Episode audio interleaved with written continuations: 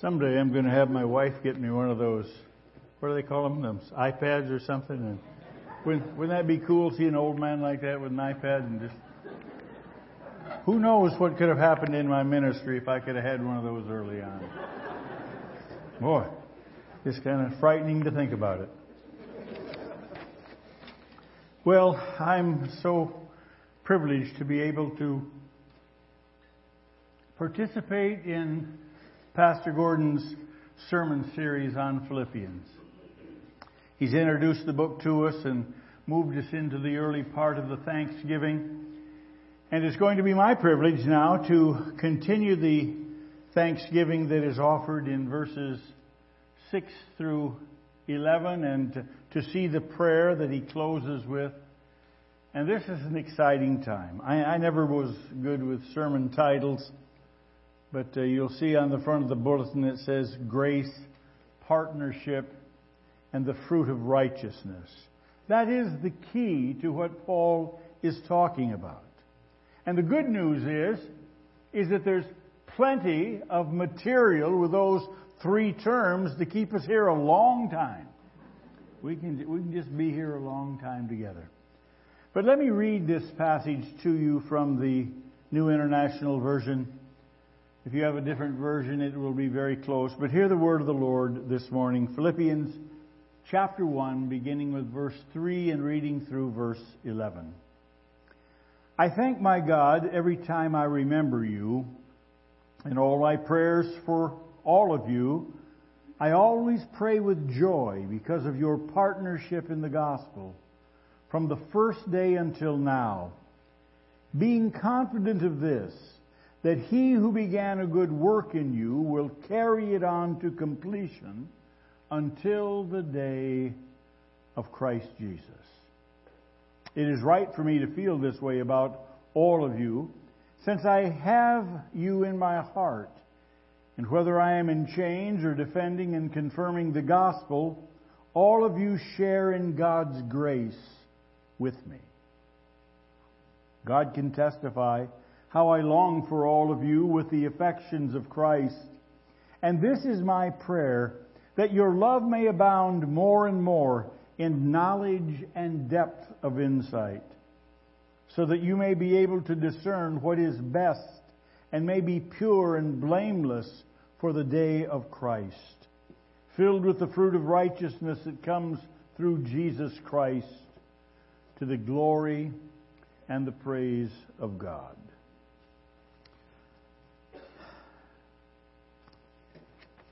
I don't want to excite you too much, but I want you to be aware of something that we don't talk about often enough. Jesus is coming again. Do you really believe that? Sometimes I fight with the lyrics of contemporary music in the church. But I sure don't struggle with the Revelation song that we sang during communion. Jesus, your name is power, breath, and living water. What a marvelous mystery. That's who's coming again. The one who has come to reconcile us to God. Now you realize Jesus didn't come just to be our best friend, don't you? You've got a lot of best friends. He's not just our best friend, folks. He's our Redeemer. He's our Lord. And He is calling us to Himself that we might know the freedom we find in Christ Jesus our Lord. Jesus is coming again. And you see, we are all called to live in this present day, in the light of that glorious future that's called eternity when we live forever with Him. What a marvelous thought that really is. We're called to live in the present in the light of that glorious future. Now, Pastor Gordon has introduced Philippians to us, but I want you to be aware that, that Paul is writing a letter to the church at Philippi, to the members who are there. And that the ancient letter form was used, as letters are today, because your personal presence can't be there with the one to whom you are writing. Now remember something. They were receiving a letter from their favorite apostle who was in prison. Paul's in prison. And he's writing to the Philippians about Jesus and about harmony and unity and rejoicing and those great ideas of humility and suffering that are found throughout the letter. You see, Paul uses this ancient letter and its form to really speak as a Christian to these Greco Romans who were so immersed in their culture in that first Christian century. So an ancient letter began with the name of the writer and anyone who might be with him and perhaps some kind of qualification and to the group to whom it was written. You'll find that in verses 1 through 2. And then there is this marvelous thanksgiving that we find. Paul says, verse 3, I thank my God in all my remembrance of you. That's the New American Standard Bible. He says it a little more simply in the NIV. He says merely, I thank my God every time I remember you. Yep, you're in my memory. So this thanksgiving was a conventional part of an early letter, Christian or non Christian alike. And it would frequently follow with a prayer. Just like we have a letter convention, those of you who've written a letter or two in your life, we don't do that much anymore. But you know, we, we started out, dear so and so. Why do we do that? Because that's how you write letters. How are you? I am fine. You know, all of the stuff. The interesting thing is that in this thanksgiving, you find hints to what the letter is going to be about. What the letter wants to say to the church. That's well and good. But I would like to make a plea that really Philippians is about chapter 2, verses 6 through 11. What is called that great Christ hymn. And if you haven't read that recently, take some time today to read it. It's powerful. And everything in the letter has some type of relationship to chapter 2, verses 6 through 11. As Jesus is this one who did not think equality with God something to be grasped, something, something to be held on to, but he gave of himself, he emptied himself, took the form of humanity, became obedient to death, even death on a cross, after he had taken on humanity and even been like a slave. And it is this one God exalted and gave to him a name that is above every name, so that at the name of Jesus, every tongue would confess that he is Lord, every knee would bow and worship to him.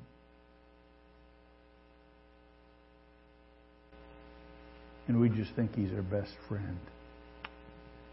We're living below our privileges, folks. So, what I want us to look at this morning with these great words in our mind grace, partnership, and the fruit of righteousness what I want us to look at really is God's work,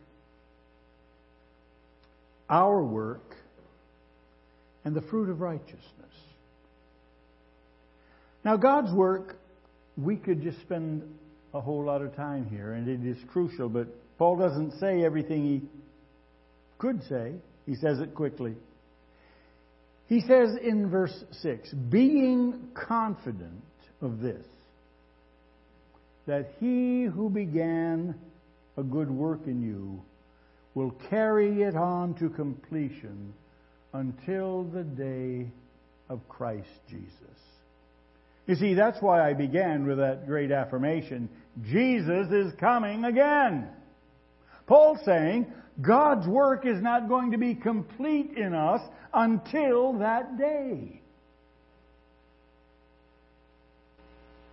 Now, sometimes we can become so overwhelmed with the stuff of life. When I was in seminary, I had to take a sociology of religion class from a old military sergeant by the name of Oliver Reed Whitney. That old sergeant, of course, got his PhD at Yale, one of the fine institutions dealing with sociology of religion. He was just no sergeant alone. He was a bright man. but I can remember Oliver Reed Whitney, Whitley sitting there on a table in that big auditorium, kind of kicking his feet back and forth, smoking his pipe, saying, I want you to know that in sociology, we think the word stuff is a pretty important word. So when you hear me talk about stuff, it's not just because I'm ignorant and can't think of something else to say, he would say. This stuff of redemption, this stuff of what God is doing in this good work, has transformed our lives and given to us a wholeness that nothing else could do. He began a good work in you and he will carry it to completion until the day of Christ Jesus. That's the stuff of the gospel right there. And you don't have to wonder whether God is with you or not when you get encumbered with the cares of life. All you have to do is realize God is at work even in you right now. Amen. It's a good place to say it right there. Amen. You see, we'd like to think that somehow on our own we're just kind of getting better and better. you realize that uh, there was a German philosopher by the name of Leibniz and as I've heard it, they, they've said that perhaps Leibniz was the last human being to have kind of encyclopedic knowledge of all the wisdom of the world. So you think of when he lived in the late Middle Ages and how much knowledge has reproduced itself and grown and multiplied in those 500 plus years. There's no way that there's anybody who could have encyclopedic knowledge of all that there is within this world. And we get encumbered with all of the stuff that weighs heavily upon us. And we forget that God is still at work. And you see, we dare not think that when Paul talks about this one who began a good work in us, as though that term good work has to do with what we're doing. We're doing something good. No, no, no, no. That's his phrase right here to say that he who began a good work, that is salvation, is going to carry it on to completion until the day of Christ Jesus. We're not having to do this on our own, folks. We're not having to do this by ourselves. God is with us, and He's come to us to make a difference. So it's not just the fact that we're getting better and better. Because as we look at the world around about us, we see the sin and the problems that are here. And we realize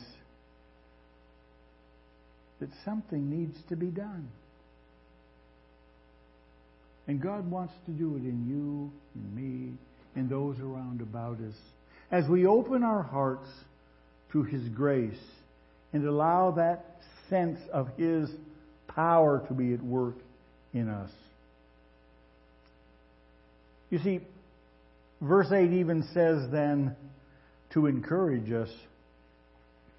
Paul writes these kind of rather strange words that God can testify how I long for all of you with the affection of Christ Jesus.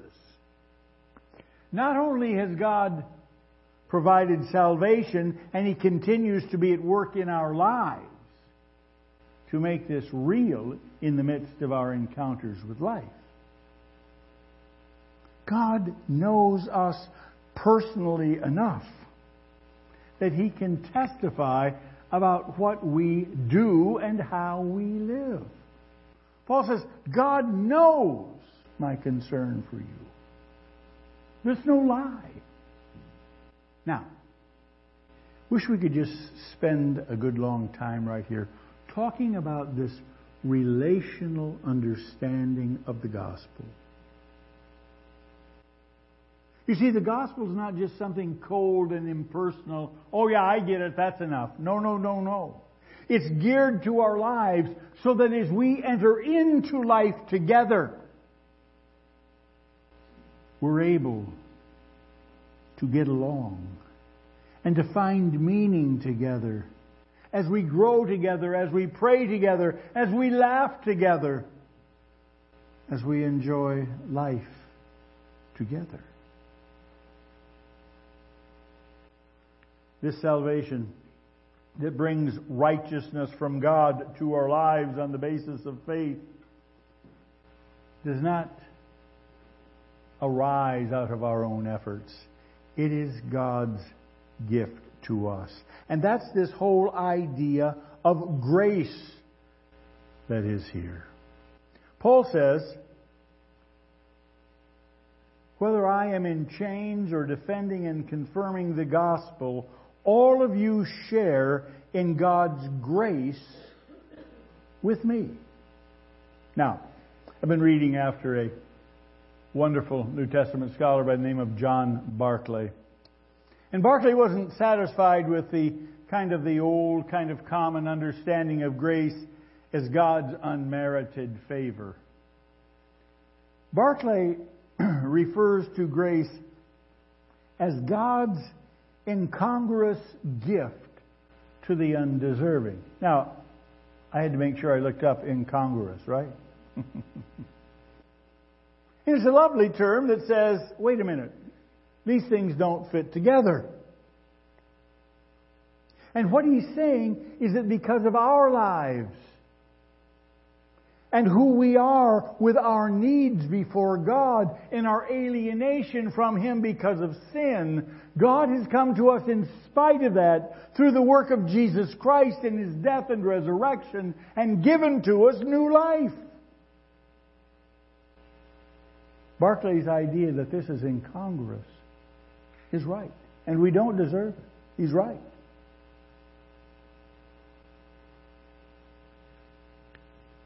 And grace makes all of that difference in the world. So, when we look at God's work,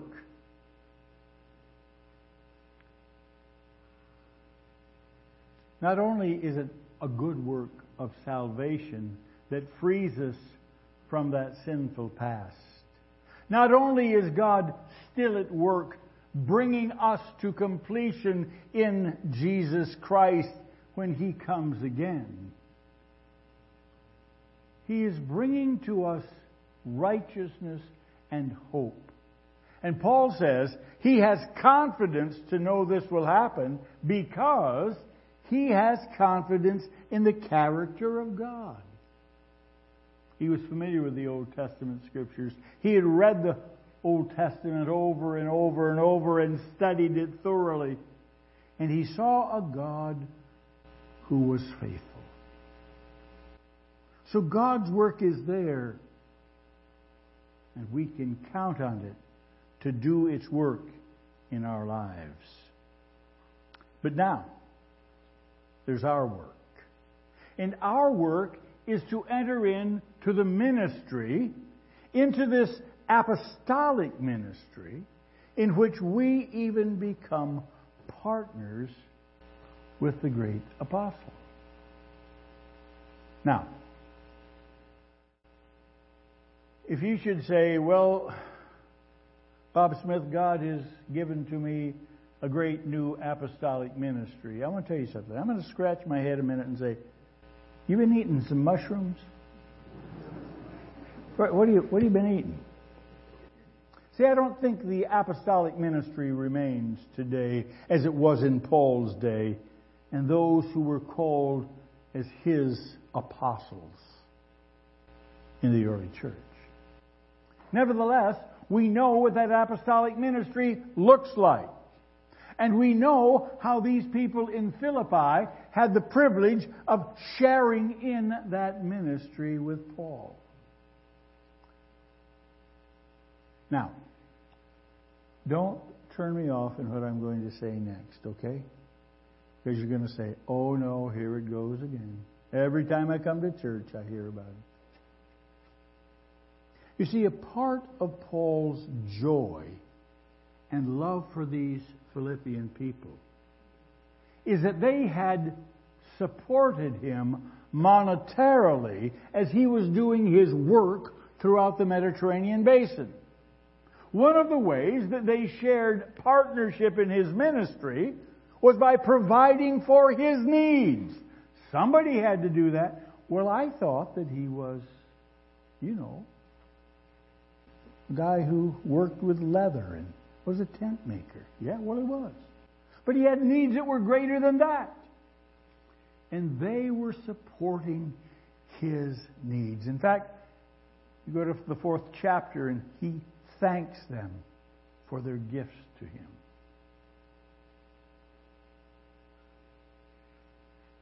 But that's not all that he's doing. Listen to this interesting phrase.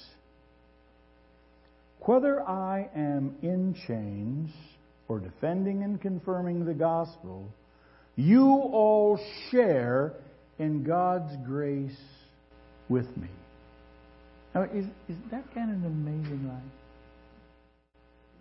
Whether he's in prison, doing whatever he would do in prison, whether he's defending and confirming the gospel, there are the Philippians with him, praying for him, helping him, and I think even confirming and defending the gospel as they understood it right there in Philippi. Allowing that grace of God to be at work right in their hometown. Now,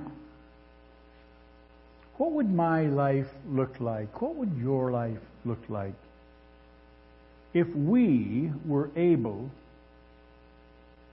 to defend and confirm the gospel right here in San Diego? Or maybe up even in the high desert, Steve, Brenda? Up there where you folks live. Or wherever you might be from. What if we were sharing in that apostolic good news? Oh, God hasn't called me to that. And I say to you, don't be so certain. There's something for us to do. And we form a partnership with Pastor Gordon and Mission Church and all that's involved to do the work of ministry wherever we might be. You see, I think that's the uniqueness of a local church.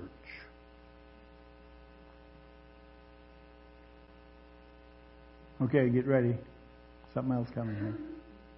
You see, the church is more than our fine pastor and his relational skills and his ability to preach God's word to us and make known that love that he has for us as our pastor. It's more, my friends, than a worship team. It's more than just the things we do with a youth program or a missions program or a children's program. It's a place where we find involvement in the work of God. Are you available for that work? Are you available for God to use you to touch people around you? Now, yeah, I think that's being willing to invite them to services. I think that's being willing to share with them the gospel message. But it's also being willing to be the presence to Jesus with them in their deepest time of need. Perhaps being the only touch with Christ that they've ever known. Finding that ministry. That's why local churches are so important. They give us a place not to come and be entertained, God forbid, but to come and find a place of ministry. To allow God to use your gifts and graces to make a difference in the lives of people that perhaps only you can touch. So, this ministry is grounded in relationships because of Paul holding them in his heart. And they continuing to be at work in confirming and defending the gospel and allowing that partnership to be fulfilled. Mention the name John Barclay. Let, let me mention one more person. Man I've been reading after by the name of John Webster. Dr. Webster taught theology in England for a number of years and he died early. And all we have are some wonderful books that he left, but he was a great man. And John Webster talked about the fact that the gospel comes to us as a shock. It kind of knocks us off our feet. Those are my words.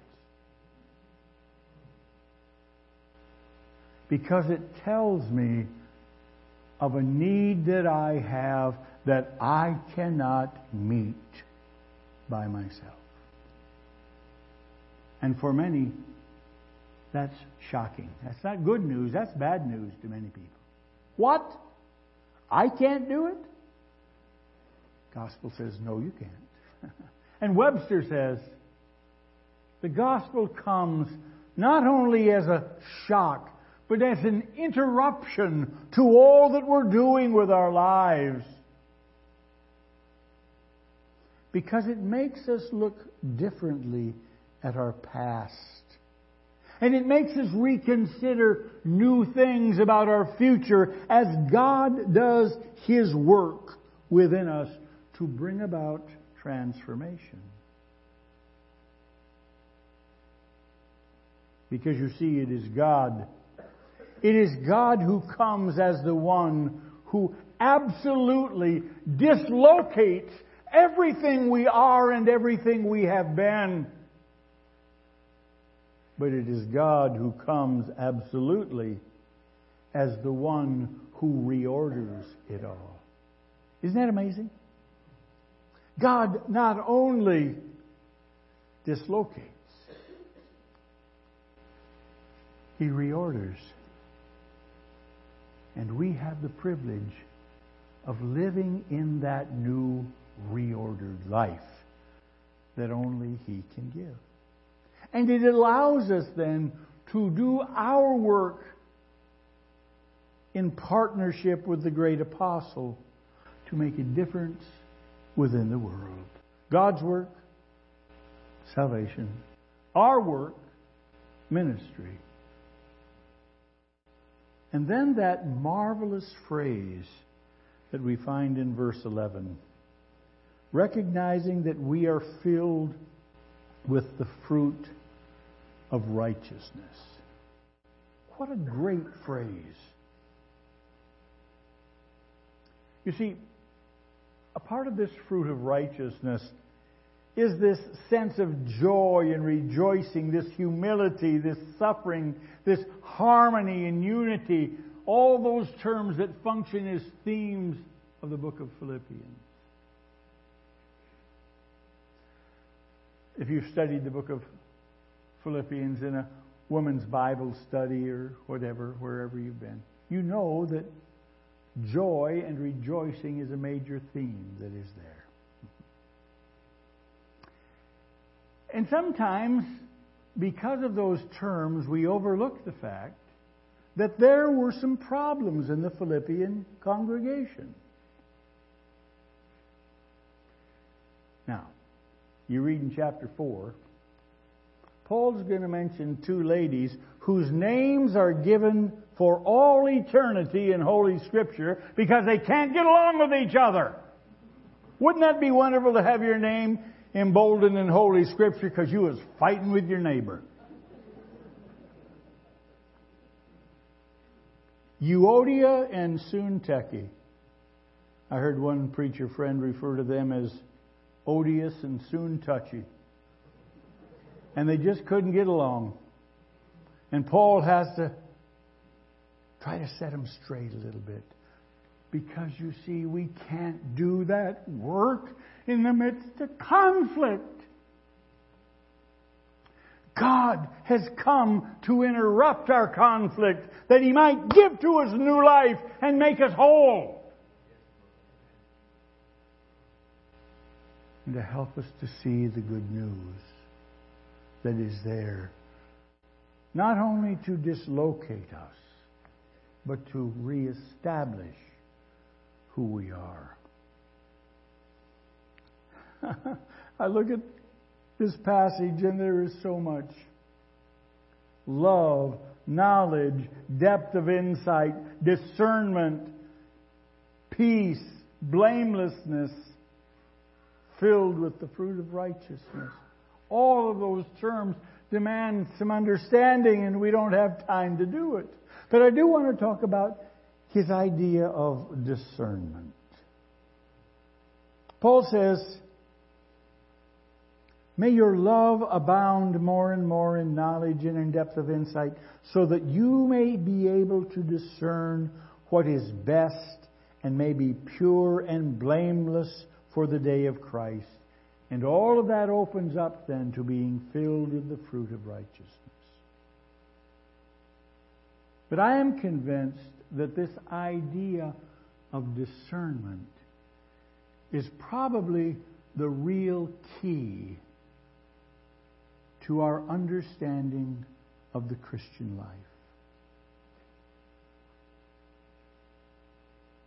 For you see, when we have become familiar with Scripture enough because we've read it and reread it and reread it again. That that discernment is there. We begin to know the difference between right and wrong. We begin to know the difference between sin and righteousness. We begin to know what pleases God and what we need to do to be His people in an age that could care less. A number of years ago, I was reading the Bible at bedtime to a grandson of mine. And I was going to read him the story of the prodigal son. And I started into it, and he said, Pop, read me something else. I've heard that one before. Three years old. I said, I hope you hear it a hundred more times. Do you get tired of reading Scripture because you've read it before? Maybe God is trying to create discernment in your life.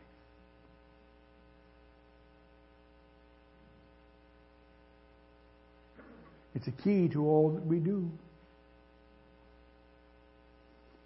Now, this idea of being filled with the fruit of righteousness is to live life in such a way that it is characterized by the fruit of the Spirit that we find in Galatians 5, verses 22 and 23. You know those nine fruit that are mentioned there. Paul is saying, this is that righteousness that God has for us. That our lives might reflect all the gospel that is there. That work of God in salvation that is transforming us, that is shocking us, that is helping to bring about that dislocation that we might be reestablished as His people in the midst of this world in which we live. And we don't have to be like Euodia and Syntyche. We don't have to be fighting with one another. We can find that love that brings us together as God's people. I used to tell my students before I, you know, went through that process of retirement. I was getting to that age when I could almost remember what it was like to be in love. Get to a certain age, you know. You're really old. But being in love, uh, I'm not that old. I know a little bit about that. The joy, the anticipation, the wonder, all that's involved. And this love that is here to bring about this new life in Christ that makes us whole. If we'll read this carefully, we'll realize that there is a, a, a three way bond that Paul is talking about in this introduction himself, the Philippians, and Christ.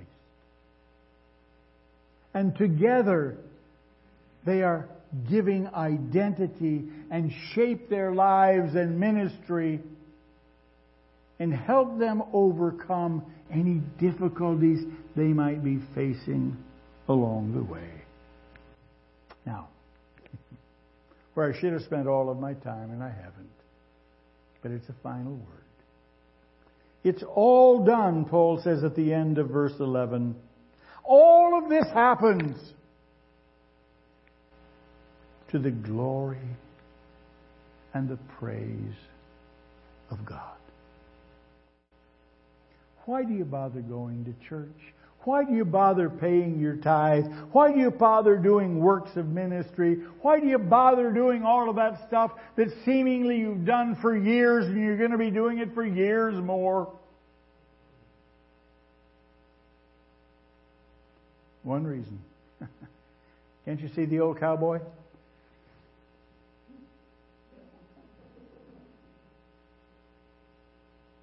One thing. To the glory and the praise of God.